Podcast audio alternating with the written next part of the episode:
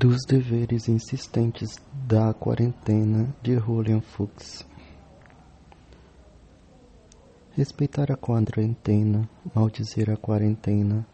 lamentar, execrar, deplorar a quarentena, dizer que a quarentena obstrui, interrompe, paralisa, dizer que ela irrita, dá nos nervos, dizer que ela desanima, abate, deprime, dizê-lo intimamente, calar sobre os males da quarentena, porque já se foi o tempo de falar sobre isso, porque já cansam os tantos professores da quarentena, poetas da quarentena, reclamões da quarentena, profissionais da quarentena. Calar as queixas contra a quarentena, porque para isso já basta o sórdido presidente expirar a respeitar a quarentena. Repetir tantas vezes a palavra quarentena que ela então já não diga nada, que se desfaça em sílabas indiferentes uma mera sequência de exnasalados, como numa cantilena. Esquartejar a quarentena, compreender que só a matéria não é a palavra, e sim o tempo, e decepar os dias que restam até o fim da quarentena, as horas que restam até o fim dos dias, os minutos que restam até o fim das horas. Aceitar que o tempo esquiva toda tentativa de violência e reconciliar-se com ele. Reconhecer que a indigência do presente é habitada por um passado largo, por um futuro desconhecido e imenso, e chegar a vir até alguma beleza no movimento incessante e errático do tempo. Esquecer a quarentena, despertar sem muito pensar no dia que vem pela frente e se vestir por inteiro, calçar meias e sapatos, pentear-se diante do espelho, terminar de uma vez aquela livre paráfrase do poema de Juan Gelman, trocando o exílio pela quarentena, e perceber que se a coluna está pronta só pode ser sexta-feira. Cogitar por um instante que seja encontrar os amigos depois do trabalho, sentar para tomar uma cerveja num bar qualquer, estender pela noite a bebedeira, tirar os sapatos e as meias e dormir ainda sóbrio, ainda cedo,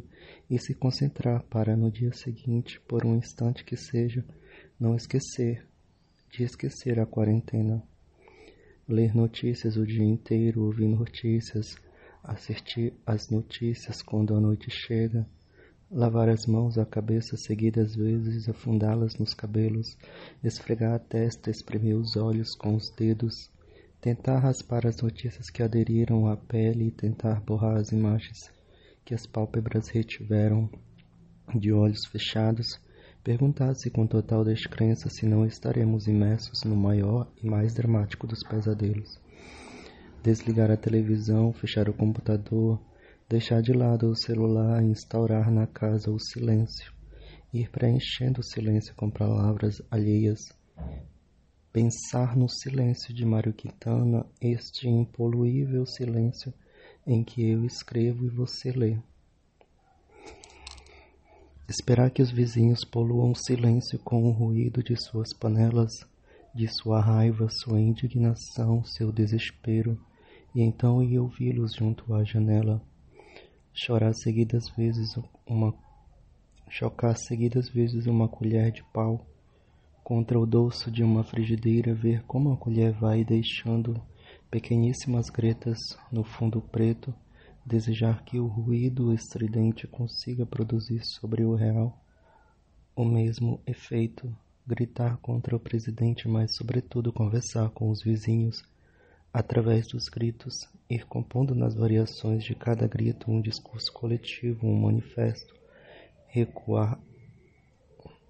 ao sofá, recostar-se, massagear a garganta,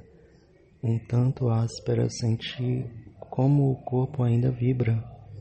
de seu rompante recente. Ficar em casa, isso está claro, maldizer a pequenez da casa, tenha ela o tamanho que tiver, lamuriar-se da proximidade das paredes, levantar-se, mover-se, explodir as paredes